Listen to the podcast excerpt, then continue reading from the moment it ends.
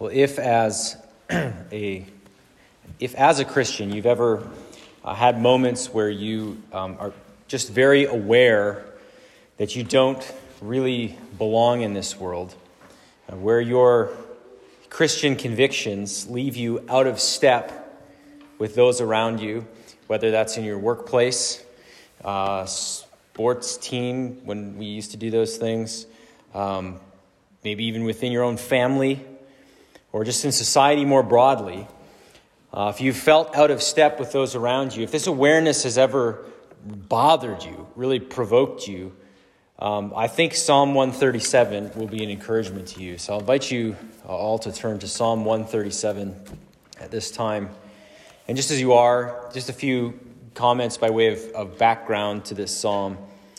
Uh, this Psalm 137 was written during Babylonian exile. Now, you can read this, I'm sure you have, in 2 Kings, at the end of 2 Kings 24 and 25. Uh, you can read about it at the end of 2 Chronicles as well. Additionally, Jeremiah, he lived in Jerusalem during the, the last days before uh, it was completely leveled by the Babylonians. That's when he ministered. Uh, so you can read about this in the book of Jeremiah as well. Uh, additionally, Daniel, you remember Daniel? Well, he was one of the first, one of the early exiles to go from Judah uh, into Babylonian exile. He served at Nebuchadnezzar's court, the, uh, the uh, king of Babylon. Likewise, Ezekiel. Ezekiel prophesied, if you remember the Chebar Canal where he was with some of the exiles, and when he received his visions, and he prophesied to the Jews who were in exile.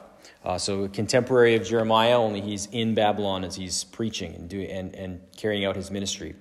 So, this exile came as a judgment from God upon the people of uh, Israel, while specifically Babylonian exile was for the southern kingdom of Judah.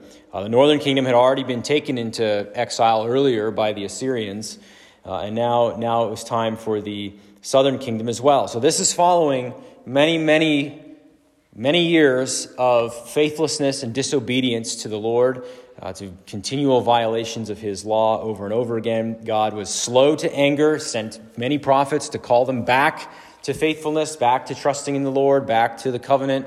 And uh, sometimes they would for a little while, and, and things would go well, and then sure enough, you know the, you know the pattern.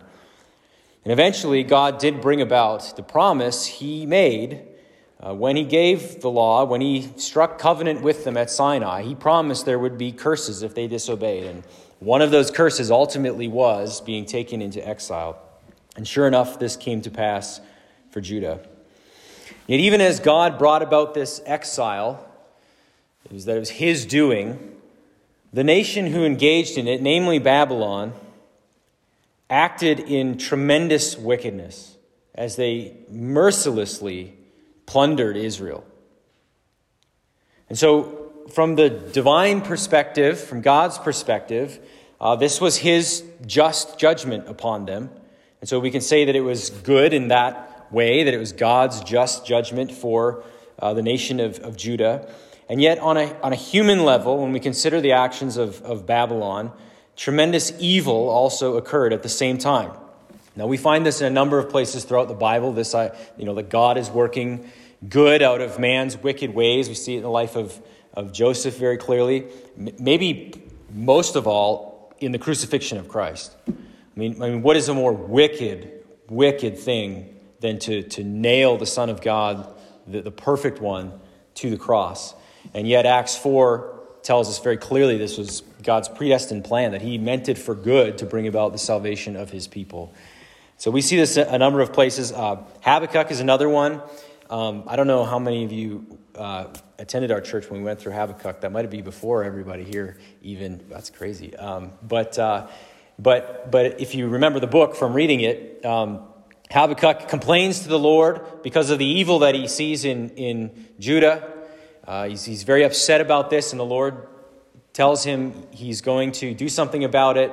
He's sending the Babylonians, he's sending the Chaldeans. And then that, of course, raises the obvious next question and complaint from Habakkuk they're worse than us. How, how, does this make sense? How is that this judgment you're bringing upon us? And God goes on to, to call Habakkuk to live by faith, trust him.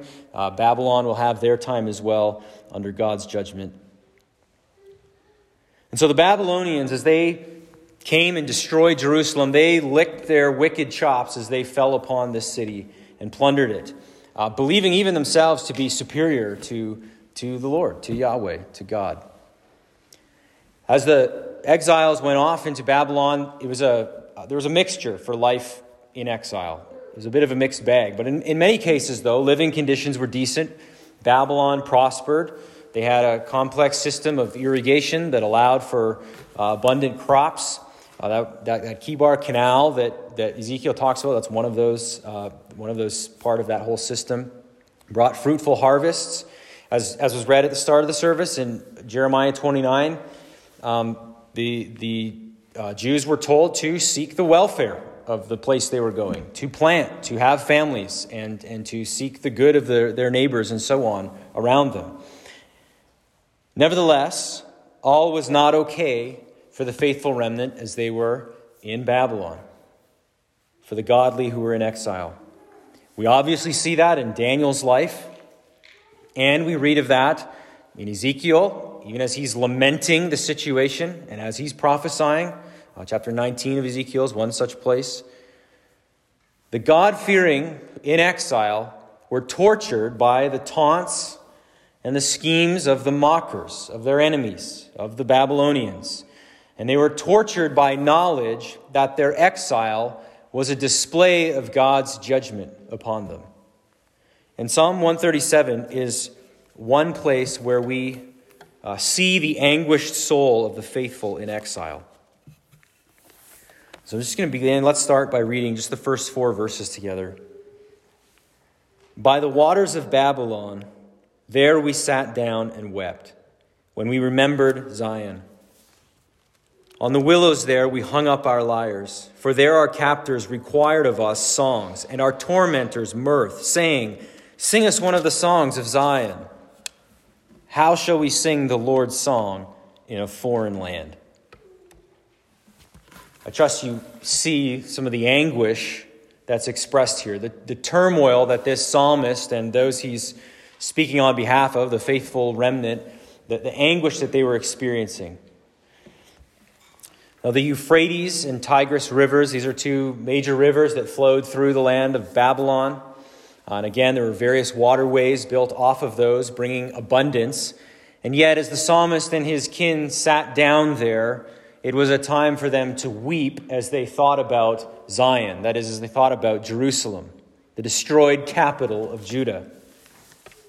The abundance of Babylon was hard to enjoy when the city that bore the very temple of God and his special presence on the earth lay in smoldering ruins. These exiles hung up their lyres, these harp like stringed instruments. They hung them up in the trees in seeming defiance of their captors and tormentors who were demanding of them happy song. I was talking to Floyd just before the service and just about how it's possible um, Floyd had brought this up, that these are Levites. Uh, I think it's very plausible that this author is a Levite, and maybe his those he was with were Levites. They were the men, the ones who knew the songs and had the ability to play the songs. And you can easily see this picture, this scene: the native Babylonians uh, demanding a show of sorts. You're the temple singers uh, for the for the great Yahweh. Uh, sing us a tune. They're demanding their happy songs from them mocking all the while, tormenting these people, mocking God, the greatness and mightiness of your God, and yet here you are. And so, verse 2 reveals a measure of protest.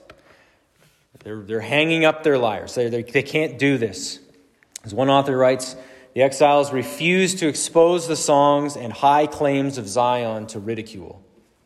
Right? They, they, they do not want to do this. You're going to mock, forget it.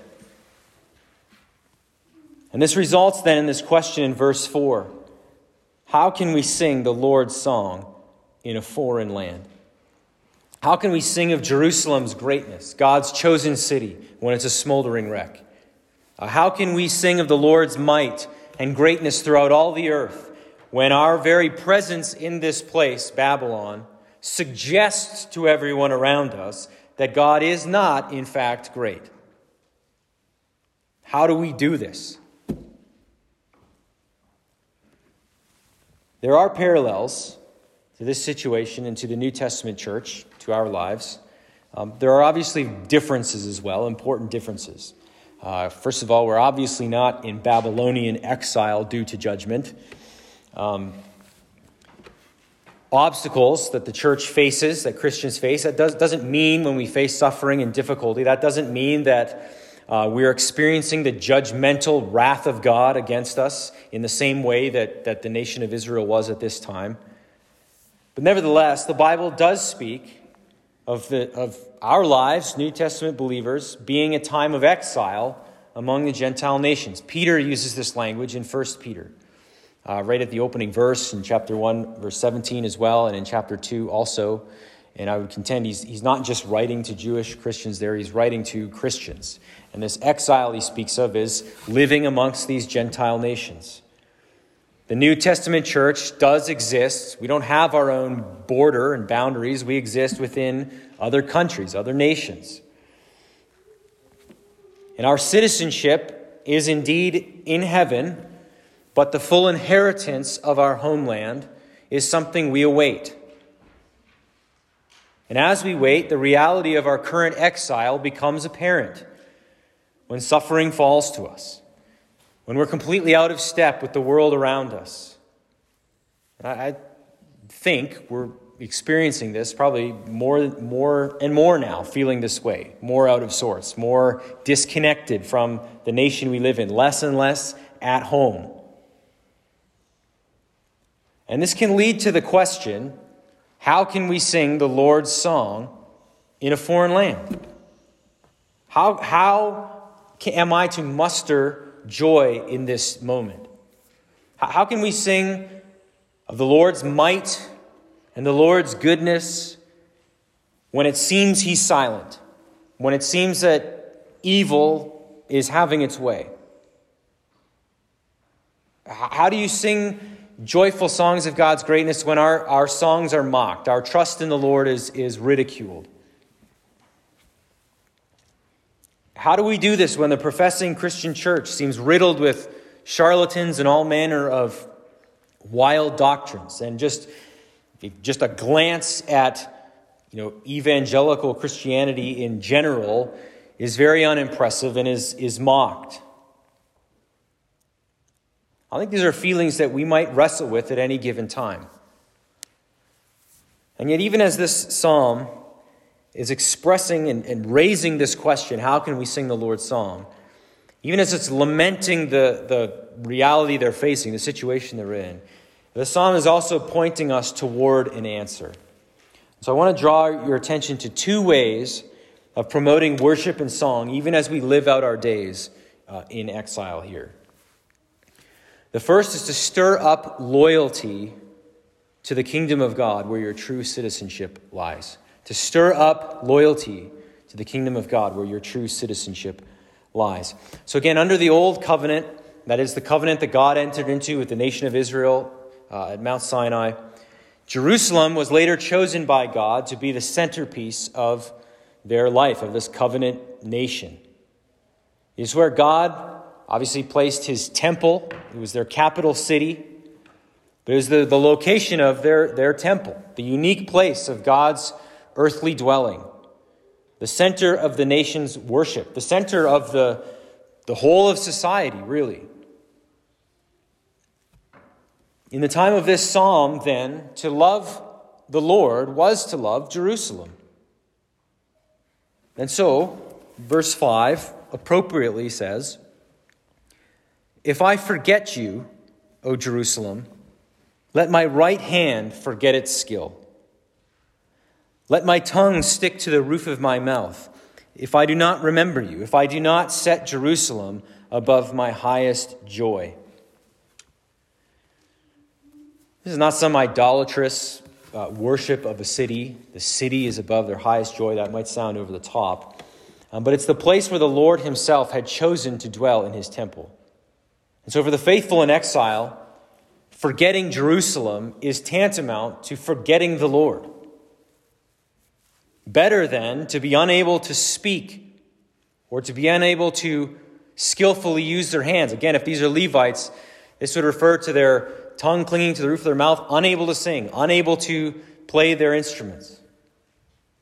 That would be preferable than to forgetting the Lord. If that, and so it's a, it's a curse of sorts if such a thing were to happen, to forget Jerusalem.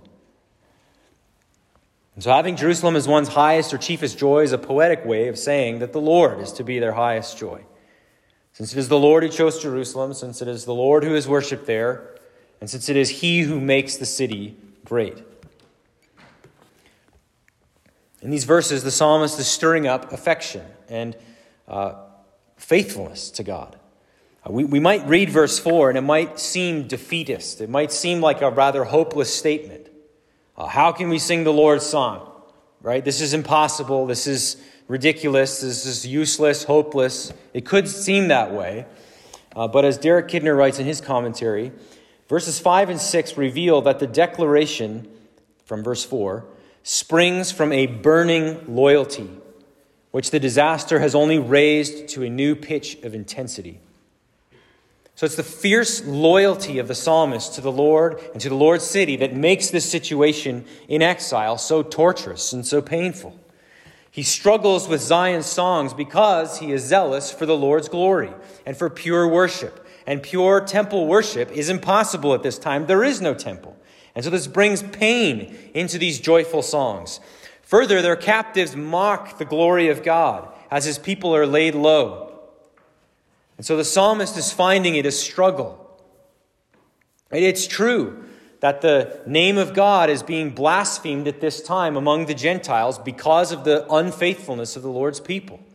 They look at the Lord's people, they're being trounced by their enemy, and therefore their God is very, very seems very weak. This is how it was always understood. Whatever God of the triumphing army, that was the God who was, you know, more powerful or whatever. That's how this was viewed. And so, even if you're the psalmist and you know that all other gods are pretenders and are false gods, it's even all the more enraging when someone mocks the true God. And yet, it is precisely him who's brought about the situation because of the unfaithfulness of his people. And so, this, this anguish is brought about because of the zeal that the psalmist has for the Lord. And this even this stirs up his loyalty to the Lord as he's proclaiming almost this curse upon himself if he were to forget Jerusalem, forget his God. We read in Hebrews 11 that Old Testament saints uh, looked beyond even earthly Jerusalem to a greater inheritance, uh, to a heavenly city. They looked to earthly Jerusalem while they were awaiting God's promise of the great Son of David to arrive there and to usher in the eternal kingdom. So even in exile, they looked to Jerusalem and they looked to the restoration of David's throne. A key promise as God had made to his people through the prophets, through David himself, yet awaited fulfillment in Jerusalem. And so, for the psalmist, this psalmist operating under the old covenant, his earthly home, he knows, his true home, where he belongs, is with the Lord and with his covenant people in Jerusalem. Again, if this is a Levite, this is where he should be serving the Lord. That's where he truly belongs. Worshiping there and awaiting God's promises to be fulfilled. And of course, in time, the Lord did bring the people of Judah back to the land and many years later did send the son of David, who eventually came and inaugurated the new covenant. And so now, since that time, people enter into a covenant relationship with God, uh, not through circumcision or joining the nation of Israel, but through faith in the Lord Jesus Christ. A faith that springs forth from regeneration, from being born again, from having a heart that is made new and renewed by the Spirit of God. And so, worshippers of God now come to God in the name of Jesus to worship in spirit and in truth, as Jesus taught us. not to the temple in Jerusalem. The temple has served its purpose, but the curtain has been torn in two, and the way to the Father is now through Jesus Christ. The kingdom of Christ has come, it is here now, but it has not been fully inaugurated. That is, it is here now, but it is not yet here in its fullest manifestation. As I said, people enter the kingdom now through saving faith in the Lord Jesus Christ. When the Spirit of God makes a dead sinner alive through the hearing of the gospel. This message that Jesus has died for sinners and risen from the dead, and that all who believe in him will be forgiven, be wiped clean of their sin, granted an eternal inheritance, and when those sinners respond in repentance and faith. And such Christians become part of the church.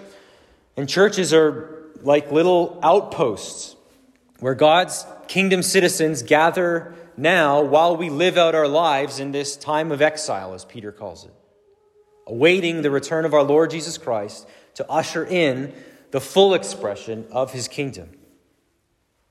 Paul captures it in these words in Philippians 3:20, "But our citizenship is in heaven, and from it we await a savior, the Lord Jesus Christ."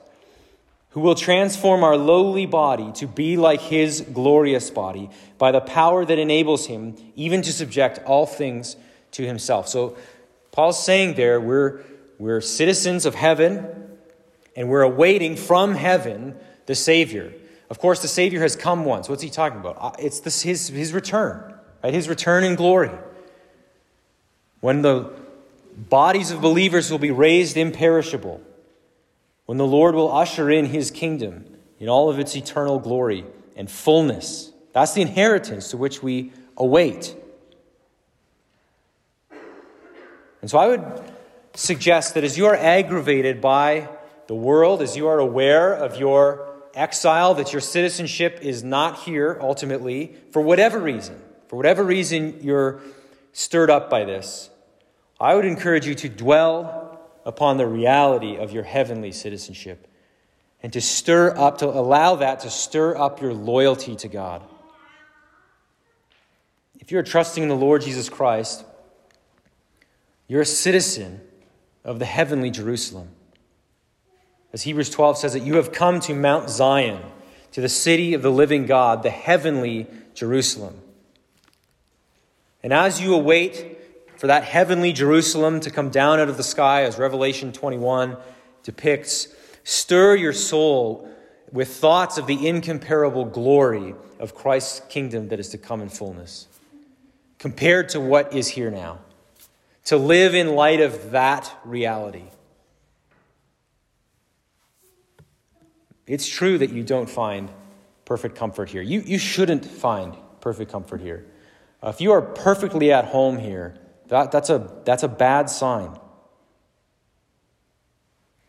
Because a Christian's true citizenship is in heaven. It is a citizenship that has been purchased and paid for by the blood of Christ. And so dwell upon this, consider this, that it might stir up within you a, a fierce loyalty to your kind King remembering the glory of his eternal kingdom.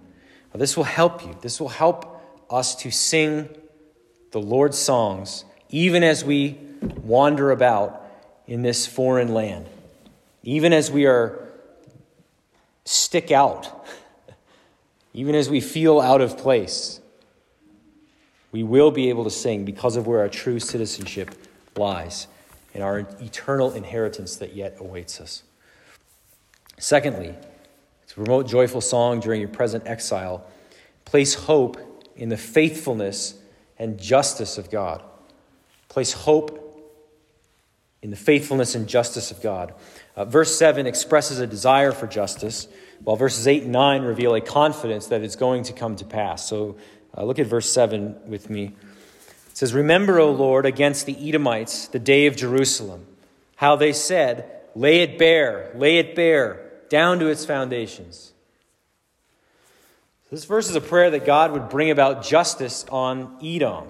The Edomites were descendants of Esau. You remember Esau, the brother of Jacob. They were neighbors, a neighboring nation. Uh, they were um, east of, of Judah.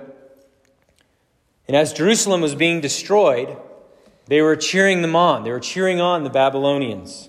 The prophet Obadiah also discusses this, indicating that the Edomites joined in the looting and cheered on. And that's certainly what the psalmist is saying here. They rejoiced at Jerusalem's fall as enemies of God, saying, Lay it bare to its foundations. They're saying, Strip it naked, leave nothing, raze it to the ground. So, this request to remember this is a request for God to not allow such treachery to go unnoticed, to not let their wickedness pass by, but to have it to be brought into the court of God and dealt with as it deserves. He's praying for justice. Then in verse 8, the attention turns back to Babylon. O daughter of Babylon, doomed to be destroyed, blessed shall he be who repays you with what you have done to us. Blessed shall he be who takes your little ones and dashes them against the rock. This psalm ends with probably the most, some of the most shocking words in the whole of the Bible, frankly. But even when you consider other imprecatory psalms, uh, this still stands out. It's jarring.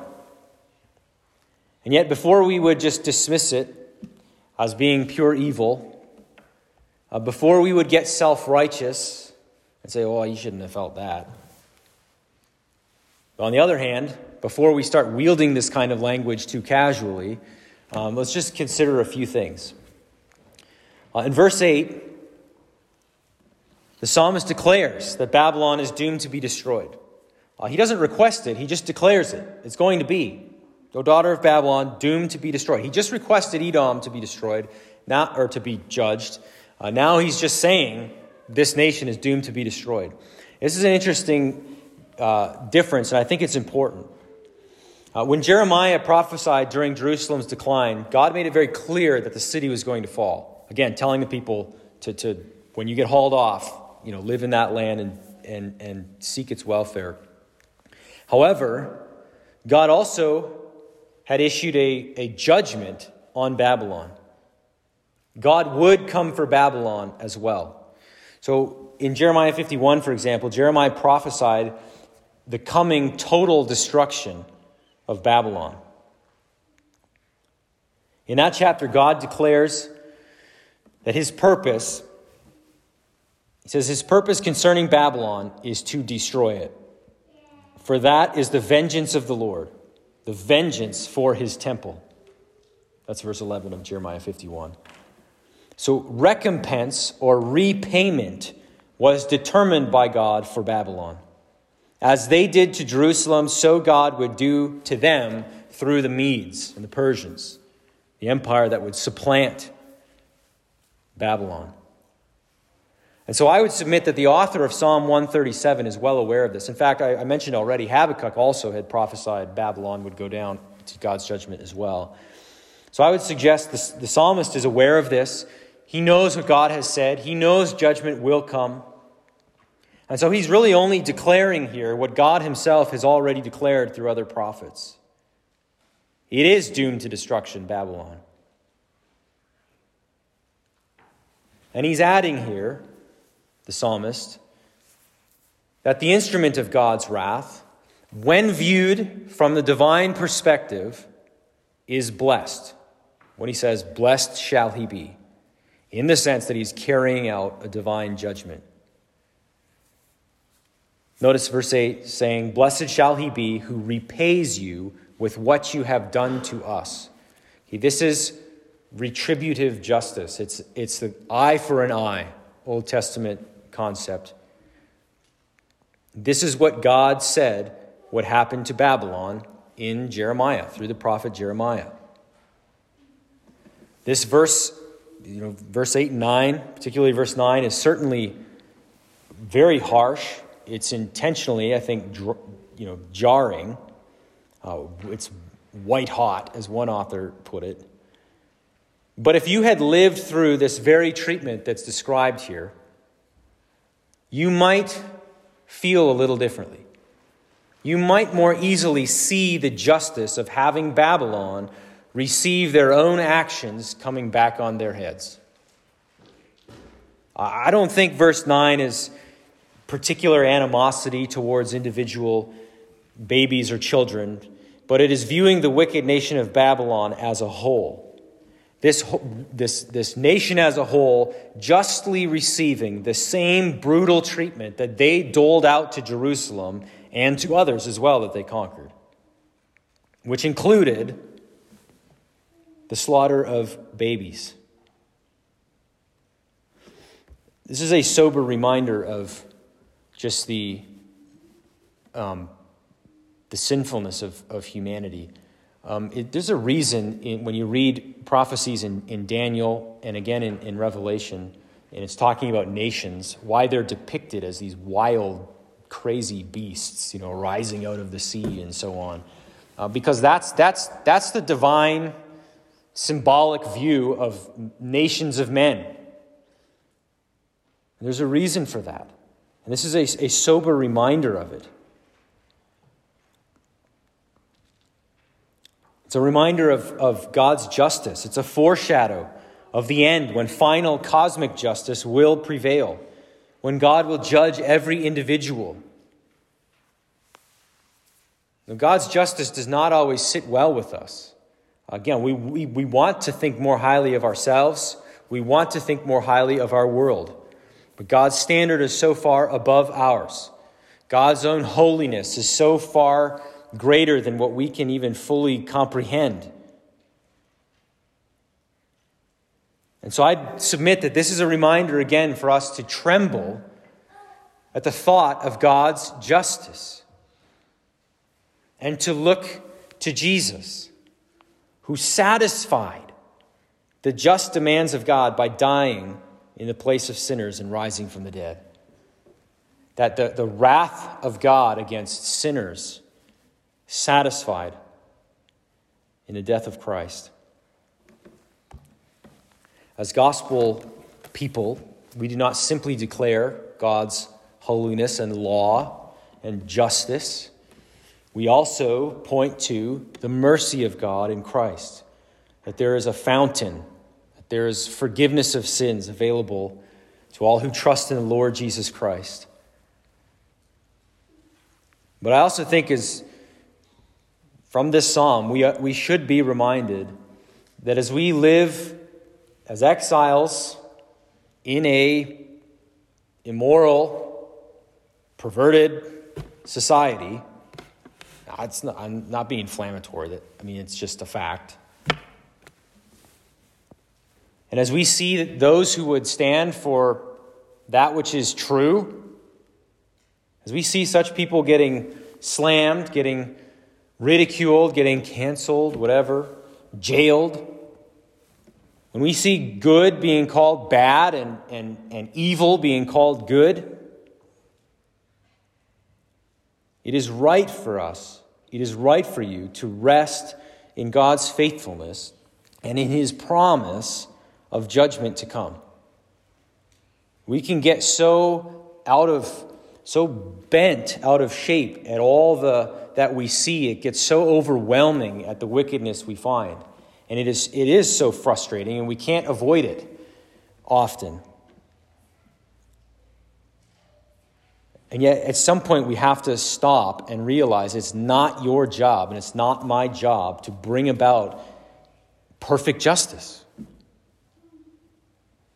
We can say the right things, we can do what we can with the limited voice we have, but ultimately, vengeance belongs to God. All things will be made right in His timing. And so, where injustice, wickedness prevails today, anywhere you see it, calm your soul in the reality of God's justice. We, we point to mercy, we proclaim Christ, we proclaim the forgiveness of sins. But we also rest knowing that where wicked people would persist, where they would persist in despising God and despising his law, they will one day answer to the Lord. Our time on earth is a pilgrimage. We are citizens of the heavenly Jerusalem. And though much is not right here and now, we can still sing the songs of Zion. For this is not our home. Christ has purchased us, and God has delivered us into his kingdom. He is faithful, and in the end, all things will be made right. That is his prerogative. Everything done in every dark corner will be brought into the light before God. And if that reality troubles you, knowing the darkness of your own soul, I would plead with you to seek refuge in Christ, who died for sinners. Only He can deliver you from the wrath to come, from the judgment and justice of God. Let's pray. Our Heavenly Father, we thank you for your word, even where it's difficult and says, says things that are difficult to, to process sometimes and deal with. Father, we thank you for the reminder of your, your judgments, that your judgments are righteous. For the reminder of, of the brutal consequences of sin. And for our need for a Savior to rescue us from our own sinfulness and our need for the Savior to return and to set all things right. Father, thank you that we can have the hope of being citizens of your heavenly kingdom now. And we do await that time when the Lord Jesus returns with trumpet, with trumpet sound, and gathers his people and establishes his kingdom in all of its fullness and glory. Father, grant us calm and stilled hearts, knowing that none of this is unforeseen by you. That even amidst all of the turmoil, you are moving history along to its appointed end. Father, give us courage to speak, to speak about that which is true to, to lovingly be willing to put our necks on the lines, to object when good is called evil and when evil is called good, and to be willing and quick to point people to your Son, to point people to your store of, storehouse of mercy.